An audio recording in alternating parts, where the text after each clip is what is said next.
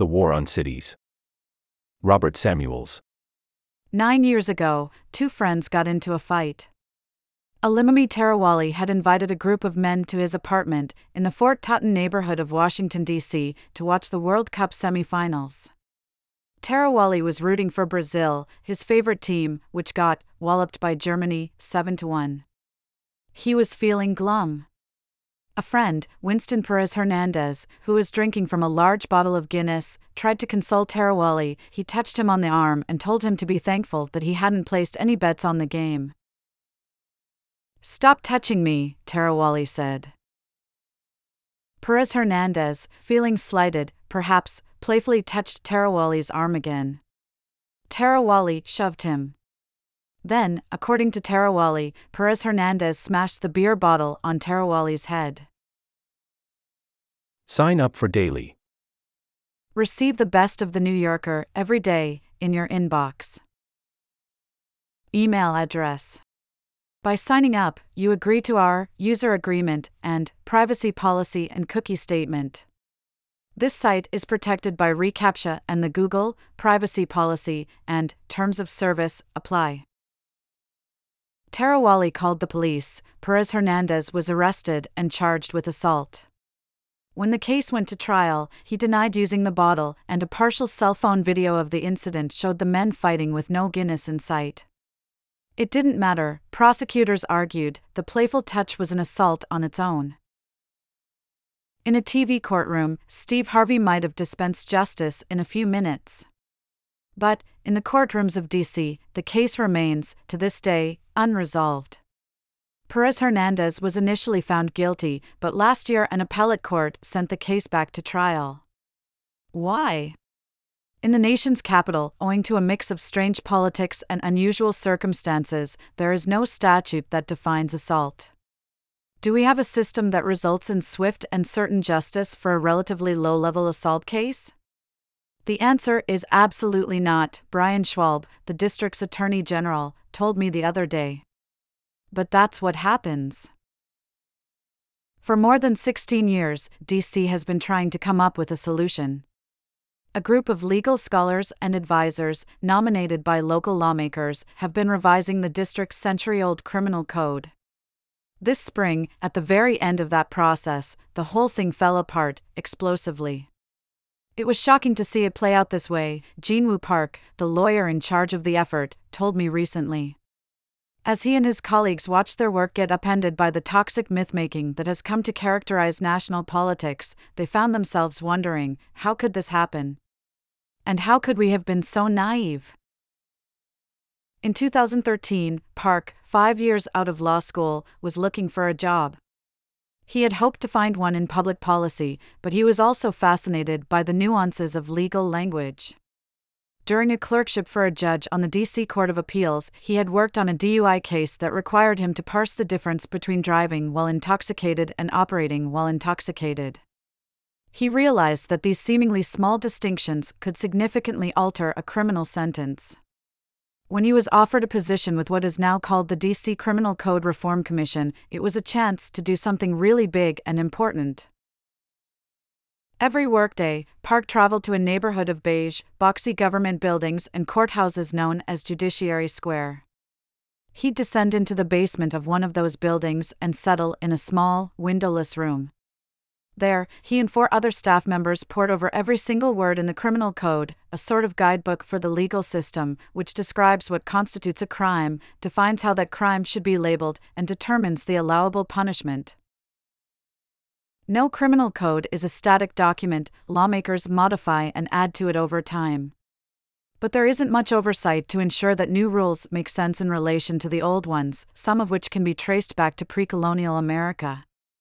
In 1962, scholars with the American Law Institute tried to standardize these guidebooks by publishing the Model Criminal Code.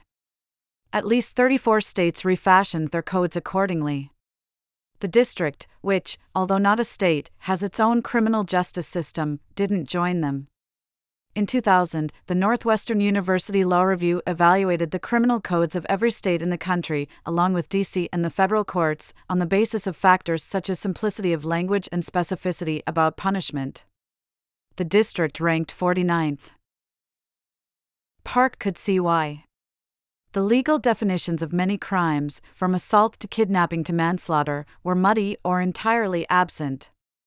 Other aspects of the code were laughable, troubling, or often both.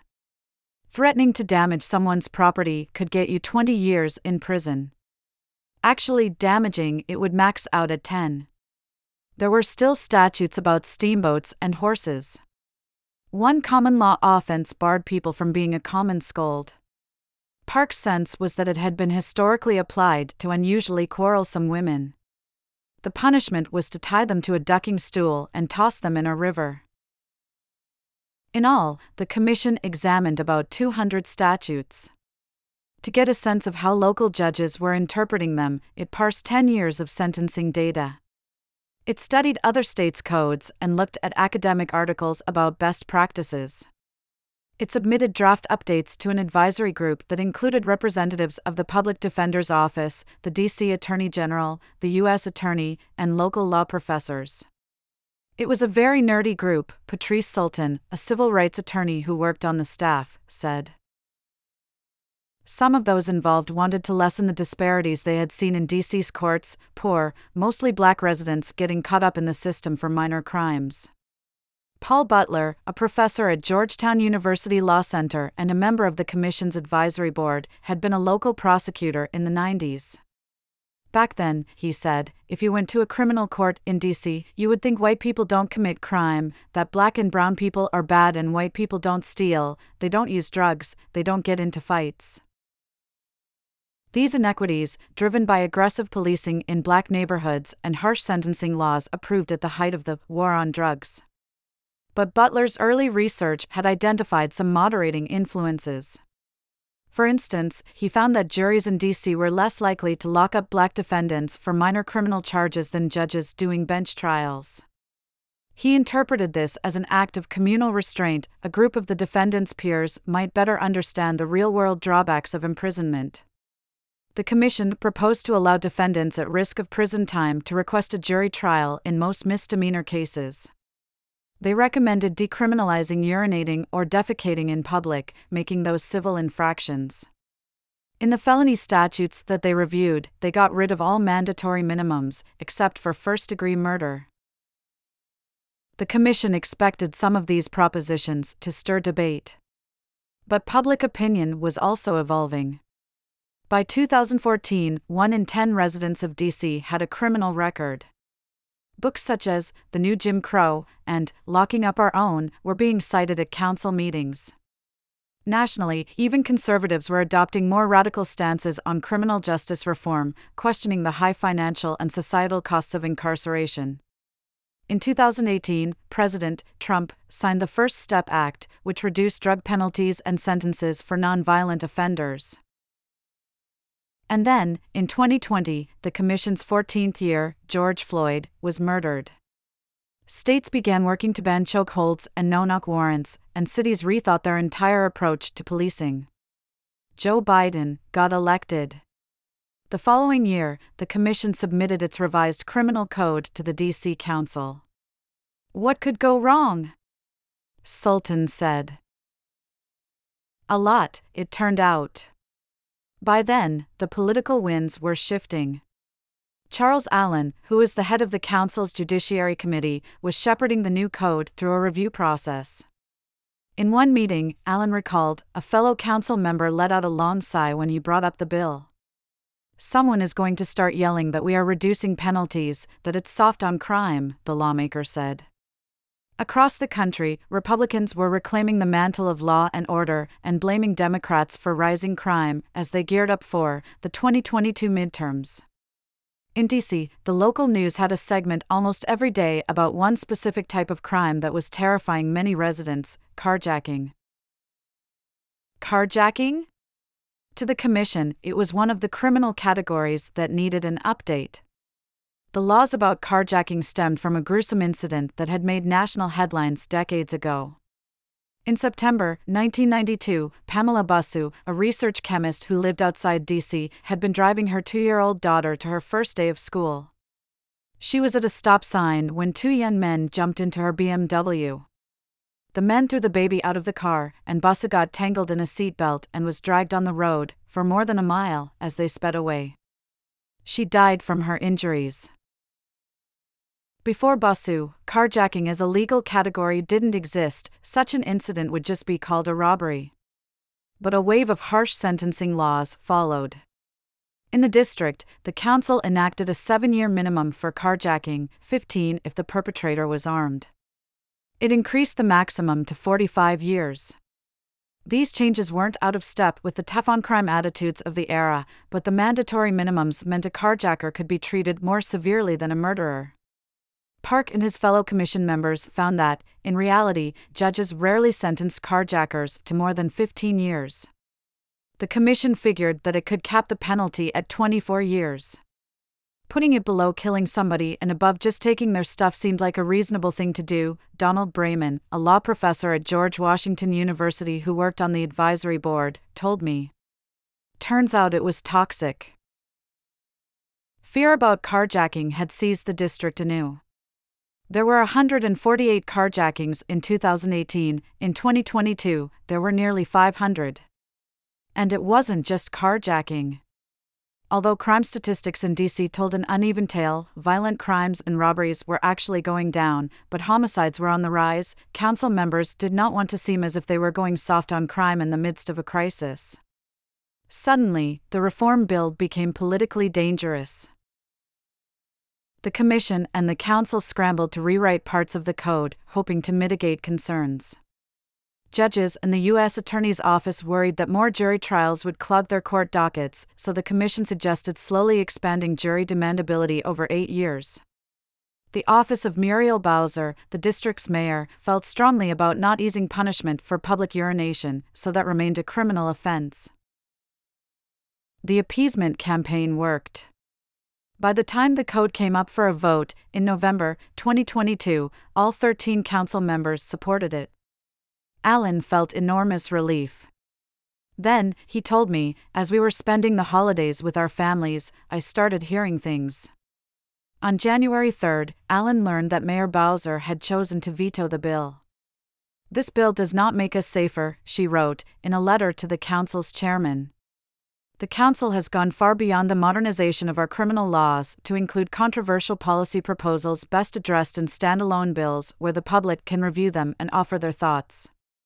At a press conference that day, Bowser noted that, anytime there's a policy that reduces penalties, I think it sends the wrong message. Paul Butler, the lawyer from Georgetown who had pushed for the expansion of jury trials, remembered thinking, this is political theater. The council needed nine votes to overcome Bowser's veto, and, two weeks later, it did just that. Butler suspected that Bowser knew she could enjoy the benefits of the bill without accepting any of the political fallout the mayor declined several requests for an interview about the legislation. Phil Mendelson, the council's chairman, had another worry the U.S. Congress, which has the ability to strike down the council's bills. Self governance was stripped from the district after Reconstruction when Dixiecrats feared the power of a voting bloc in a city in which nearly half of registered voters were black men. Congress had not formally disapproved of a DC bill in more than 30 years, but Mendelson understood that today's lawmakers were eager to send messages about urban recklessness. Republicans could use Bowser's veto to paint the council as a group that was so radical, so brazen, that its own mayor wanted to stop them. Mendelson called Bowser. He told her that he understood she did not like the bill, but that the district still needed to show a united front. He asked her to join him on a letter requesting that Congress stay out of the district's affairs. Bowser declined. I thought her actions were just going to fuel Republicans, Mendelson told me. I was right. The fearmongering began swiftly.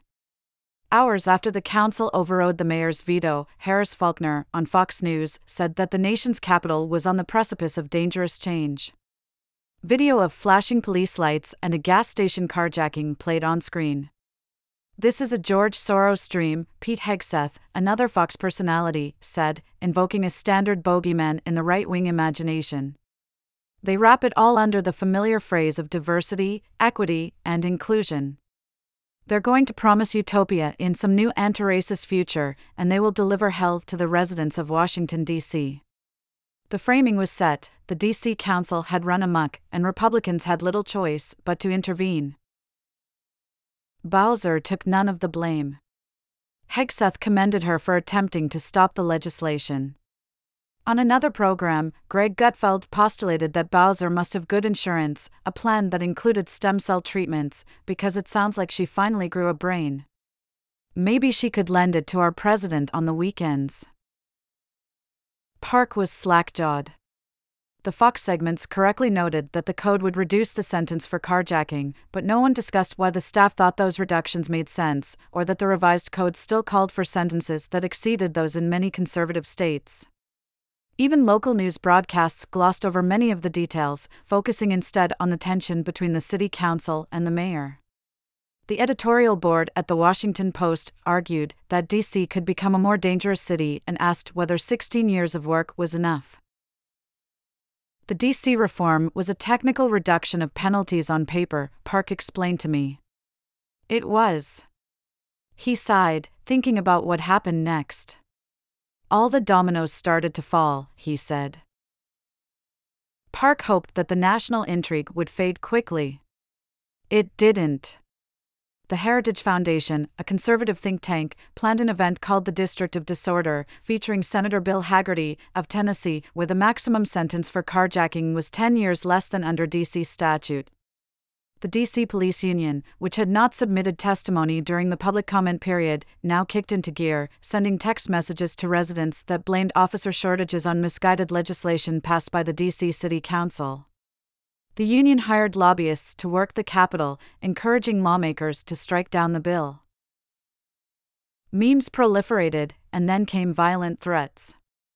On Twitter, someone posted Allen's address and the names of his children, then called for his car to be hijacked and his kids thrown out of the back seat so he could see how it feels.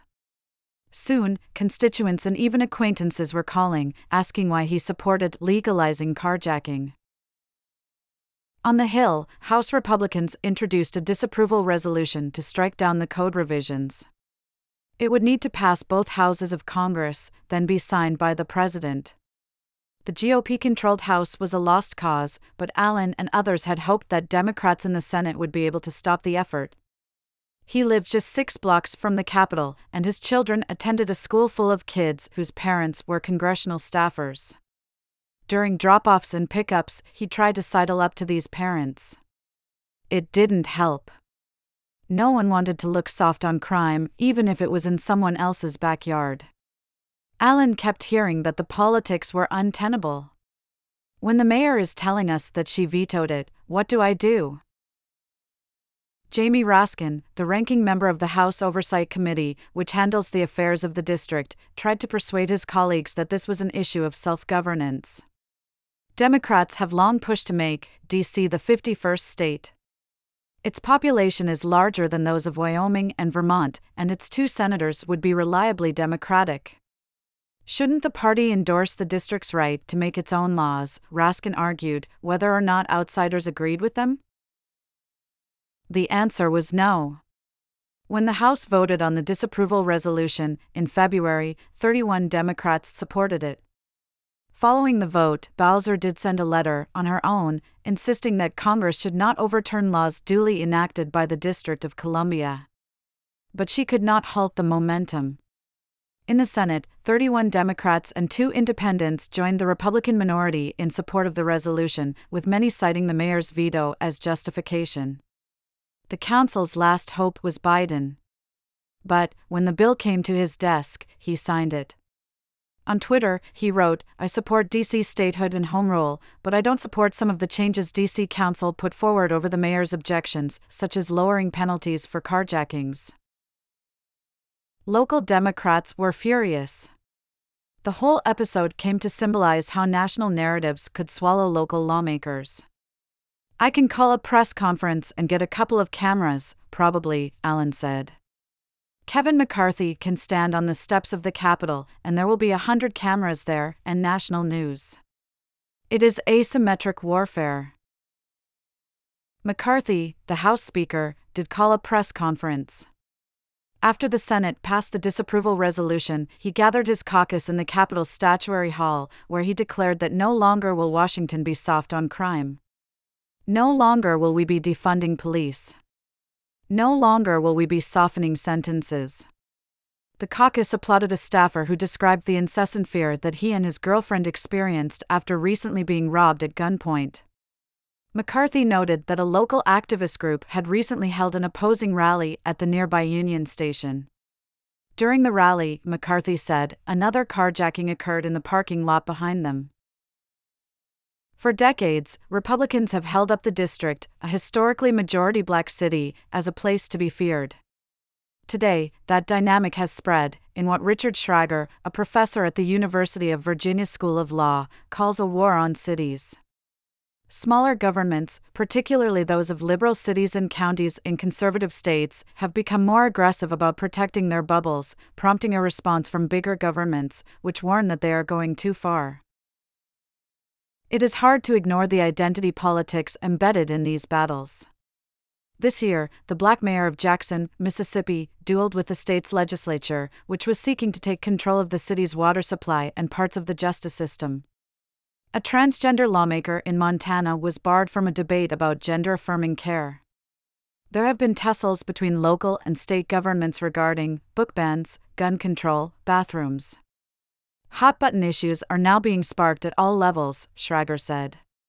When a North Carolina school opens up a bathroom to all sexes, the state comes in and says you can't do that.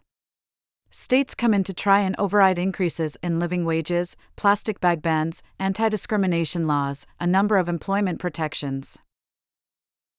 All of this was a sign, Schragger told me, that local debates have been warped by our national preoccupation with the culture wars. It takes only one spicy tweet or provocative cable news segment for the nuances of a local issue to get obscured in the glare of the national spotlight the hyperpoliticization and nationalization of these things, it is going to mean that good people who just want to put their hand up and take their turn serving their neighborhood don't want to do it, Allen said. Politics is a contact sport. No one should kid themselves about that. But, at local levels, school board seats, you kind of expect that you're really just focused on can somebody make good decisions? In hindsight, Allen wishes that he had framed the narrative about code reform for a national audience. He could have emphasized the parts of the code in which sentences would have become harsher, such as for assaulting a police officer, possessing a firearm, or committing sexual abuse. We really argued around the fairness, Allen said. Nationally, and to the members of Congress, they didn't care. That's not what worked. Give the Republicans credit, they've convinced you a quarter of a century of your life in a prison cell is light, it's soft on crime. Park watched helplessly as the primary work of his adult life was swept away by political bluster. Not a single Republican in Congress reached out to him or anyone else on the commission to discuss the code revisions. Meanwhile, the GOP transformed DC's criminal code into a national campaign issue the National Republican Congressional Committee has already spent tens of thousands of dollars buying ads to malign 15 Democrats in swing districts who supported the reform. In Albuquerque, more than 1,800 miles away from D.C., a billboard in Gabe Vasquez's district had him standing in front of a foreboding black background bisected by yellow police tape. It read voted for reduced sentences for violent crimes. Meanwhile, Albuquerque carjackings rose 11% in 2022. There is a real opportunity from a political perspective, Jack Pandol, a spokesman for the NRCC, said. In a political environment where voters already believe Democrats have permissive views on crime, these House Democrats are outside the mainstream even within the Democratic Party. It shows they are extreme. Vasquez told me New Mexicans aren't worried about DC politics. Summer Lee, a freshman congresswoman from the Pittsburgh area who was pummeled with soft on crime ads during her campaign, understood how labor intensive it could be to defend against such lines of attack.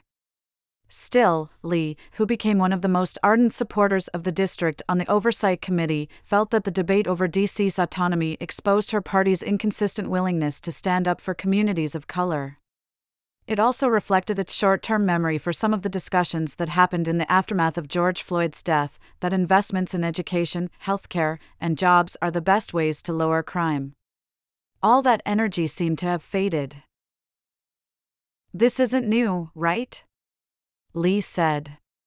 We've seen it, in the 94 crime bill, in the 80s, and we saw it last year play out in elections all over the country we have to choose whether or not we are going to play this game with Republicans, or whether we're going to be honest and organize and put resources into telling the truth that more police and locking more people up won't help us be safe. But it's tough. It's a tough thing to counter.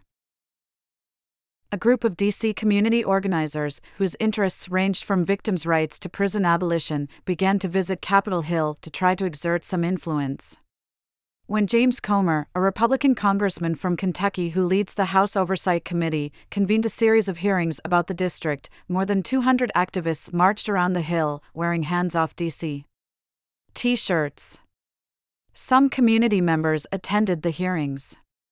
One of them, Anthony Davis, who was 48, had been released from prison after being convicted in connection with a murder that he claims he didn't commit. He is working with an Innocence Project to clear his record. Davis had grown up in D.C., but he had never been to the Capitol before. He marveled at the beauty of the Rayburn building's exterior, but was surprised by how rundown things looked when he got inside. Comer banged his gavel. DC officials have not carried out the responsibility to serve its citizens, he said. Other representatives spoke about how their constituents were afraid to come to the city. The proceedings quickly went off the rails, though. Gary Palmer, from Alabama, called the district schools inmate factories. Jared Moskowitz, a Democrat who represents a district that includes Parkland, Florida, got into a vicious volley with Marjorie Taylor Greene that, in a span of two minutes, covered assault weapons, school violence, transgender identity, hormone therapy, mental health, and book bans. Later, Anna Paulina Luna, of Florida, displayed large photos of aborted fetuses in jars. She asked why the criminal code didn't do more to save them. Davis was shocked. Before him were some of the country's most influential leaders, yelling at one another and talking about issues that seemed tangential at best. It made me realize why the people of this nation are the way we are, he said. All the anger and vitriol, I think it starts with leadership. During these meetings, which lasted hours, the hands off DC organizers would try to buttonhole members of Congress as they walked in and out. They approached Nancy Mace, of South Carolina, who stuck her fingers in her ears. They asked Byron Donalds, of Florida, to come to their neighborhoods to understand their needs. He replied that he already did, because he had grown up in New York City. When two female organizers tried to stop Tim Burchett, of Tennessee, he complimented them on their jewelry. Makia Green, one of the Hands Off DC community leaders, took video of some of these interactions on her cell phone. On the Hill, Green had learned the importance that lawmakers placed on going viral. Now her hope was to catch a viral moment of her own. When it came to national politics, Green told me, there's a lot more performance to this than I thought. In April, Congress passed another disapproval resolution of a DC bill that banned chokeholds and mandated the use of de escalation tactics. Biden did end up vetoing that effort, following the mayor's lead. In June, Comer held a meeting aimed at appending a district plan to allow non citizens to vote in local elections. And, in July, the House went even further, pushing legislation that would prevent the district from collecting revenue on tickets for some minor traffic infractions. Privately, some Republicans admitted that they had not expected to concentrate so much on DC's government. But they felt they had little choice, owing to, as Nick Langworthy, of New York, put it, DC's asinine policies. Bowser began to work harder with lawmakers to defend those policies. She and Mendelson, the council chairman, sent letters respectfully asking Congress to reconsider its actions. For the first time, the council chairman hired a staffer to work with federal lawmakers. Since the pandemic, Park has been working from home. After Congress's disapproval, Bowser proposed stripping away the Commission's funding. The council decided to keep it, though. This gave Park hope that they might be able to pass a version of the reform, eventually, that could withstand national scrutiny. He told me, It's really frustrating to have members of Congress make these votes and pronouncements on a piece of legislation they probably haven't read. Crime in the district has only got worse. This summer, the council voted 12 to 1 in favor of a bill that would actually put more people in jail while they awaited trial for certain crimes. The DC Police Union applauded the move. The bill's author, Brooke Pinto, told me it was important for the criminal code revisions to pass someday. But, for now, the district was in a state of emergency. Debates over language and the law, again, would have to wait. Diamond Suit